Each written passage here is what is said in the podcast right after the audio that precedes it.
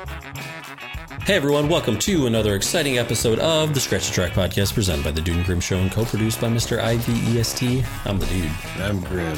And today we are going to talk about, I wish I could hold it up, but I don't have it. However, I think I'm going to be getting it though. After I think giving it a good list. Um, Distigal. De Stijl by the White Stripes. Their, their second installment. The album that almost never was the band that almost can, you know that almost never was after that point they were almost a one album wonder. one album. right.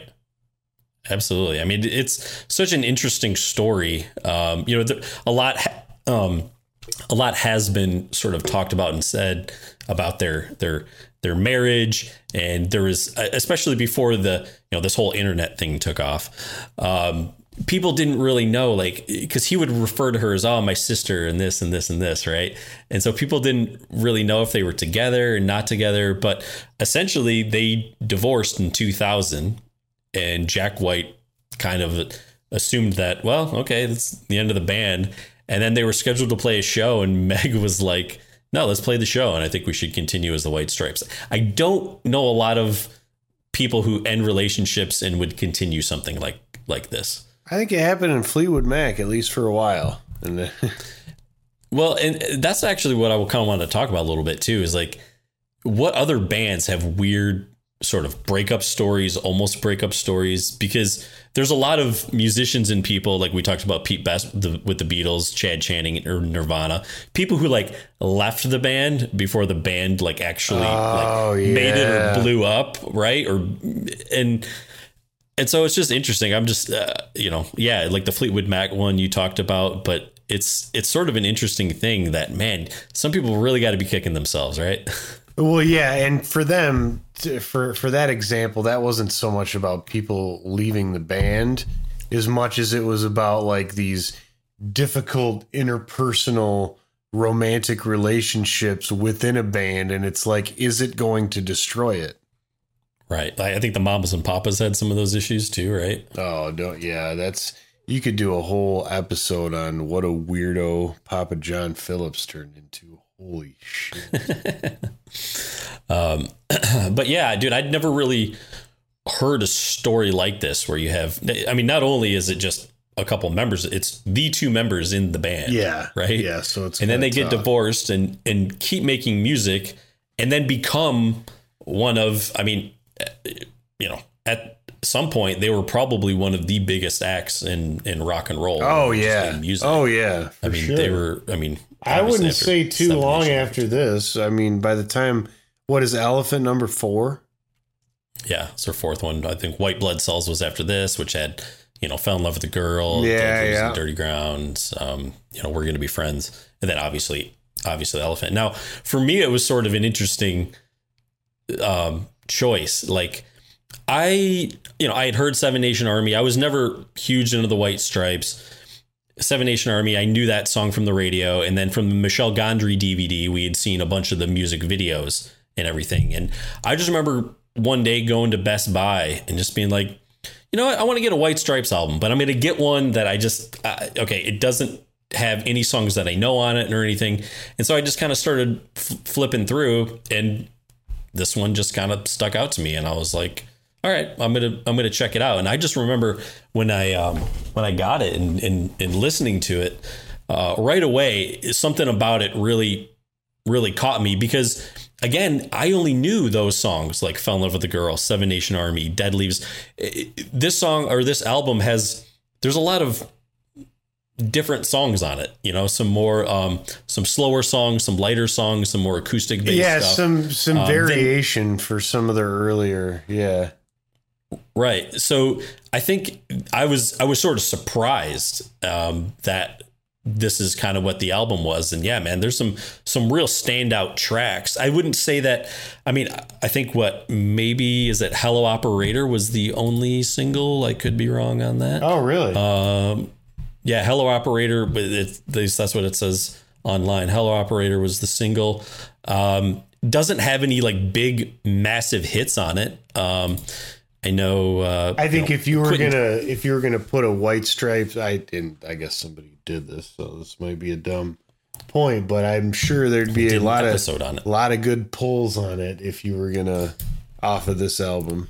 And I think this is a good point, Grim, since you mentioned the uh, greatest hits, to give a shout out Yes. to our friend Dylan, who, uh, when we did that episode, we had some. Um, uh, you know issues with the tracks that made the list, and we asked some of our viewers if they would go ahead and make a uh, their own greatest hits list. And Dylan, I think you were the only person to do it. It was an awesome list. We appreciate it, man, and we just wanted to give you a shout out. I wish Thanks they would have pressed your list because it, it it did seem like a really good one, probably better than the one that they came out with. Absolutely, man. So uh, definitely let us know, along with everybody else, uh, you know, on Tuesday, what, uh, or maybe not Tuesday, whatever day this is going to come out, uh, you know, where you rank this album Monday. in their Could be Wednesday. discography. We would Yeah. like to know. All right. Moving on, Grim. Um, yeah. So I, I- just remember getting it, really enjoying it, and it, it was it was very different than what I thought it was going to be. I thought it was going to be more like rock, balls to the wall, because of all the you know White Stripe songs I had heard of, uh, pretty much prior to this. That's it's kind of what it was. It's the most some- bluesy one. It's got two it's it's covers. bluesy. It's, and- it's got it's got some poppy songs on it and everything. It's got it's got a um it's got like this western feel. We get some of that uh like saloon style Mm-hmm. um you know sound and everything. So I'm, I'm really really dig it, man. with the use of a slightly detuned living room style piano. Yeah. Exactly, exactly. So I one thing I wanted to talk about first is that Mm-hmm. they recorded it themselves in a living room using eight eight track analog tape. So Right. that's pretty awesome right there. Um and it very much to me is reminiscent of Elephant where they like made a point to be like this was done with nothing created before 1934 or whatever it was. I mean, Yeah. Yeah. I think um, there was something I read about it too, or even, you know, again, when they mastered it or pressed it or something, they still like tried to do every, they tried to do as much as they could until probably it got to the actual like being put on a CD as analog as possible with everything. yeah, yeah. Um, and it's I will say it's got it gives it some character too. There are some there's some tracks where you can hear some like like serious like tape hiss or something Yeah, like that. yeah. Like the, you know, and I'm like, oh, but but it's it's it's kind of cool. I like that. It it it definitely gives it gives it more for sure. Authenticity. Authenticity. Very very important thing for sure. Um, where um, you know, where would you rank this in your your top list of White Stripes albums, my friend?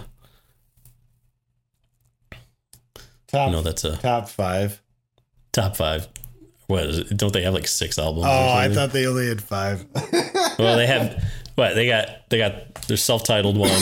They got this one. They have uh, White Blood Cells, Elephant, Me, Satan, and then Icky Thump. I believe it's just just those six. So so yeah, definitely top five. no, top I five. would. Um, I'm gonna say probably like three or four. Yeah, Mm-hmm. three or four. Three or four. Yeah. And let me make a correction. It's not Taylor. It's Dylan. Sorry, Dylan. Dylan's version. Dylan's version. Mr. Dylan, we thank you, my friend. We thank you. Oh, see now if he if he had some where he wanted us to do something, we could do like he could they could do another version of Dylan and the Dead. Where is it? Dylan and the Dead, dude. Dylan. Anyways. Dylan and the Dead. Sorry, Dylan. My memory just isn't what it used to be. Dude, tell me about it. Um, um, there's a verbal crutch right there.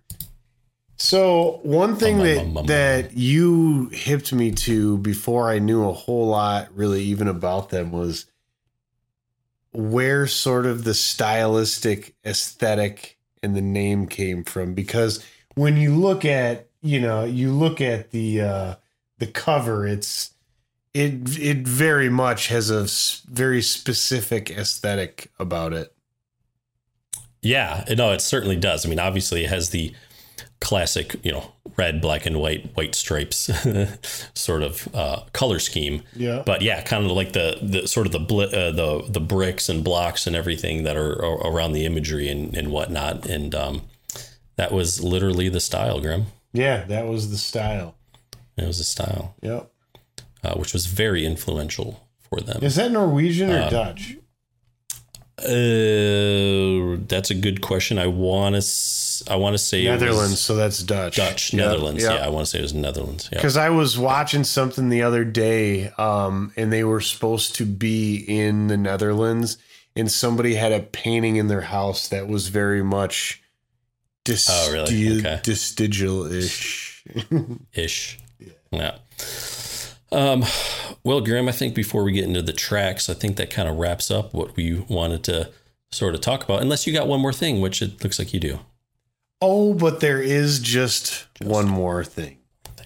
So it really it annoyed me that some jerk off Canadian radio host sued them because they used a nine second clip of an interview that they did before Yeah.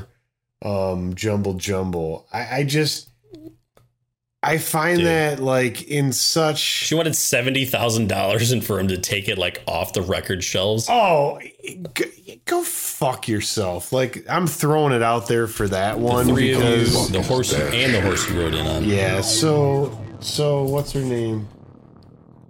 Dominique Payette. You can kiss our respective asses and those of the white stripes as well. You don't deserve anything. Uh, but I'm sure you settled out of court. But they did settle out of court. thank you, legal system, for that huge embarrassing failure. Um, Yeah. It'd be one thing if you actually use something that somebody did where they, you know, like put talent into it and they created something. I'm sorry, a kid answering a question doesn't even warrant the five, the the fifty dollar filing fee for that bullshit. So Yeah.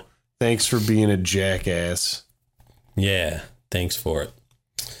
Um, Let's go to the Well, tracks. think- all right. So that's going to conclude the first part of our episode, episode A. So stay tuned for another day or two, and you will be getting into the tracks soon enough. In episode Thanks. B.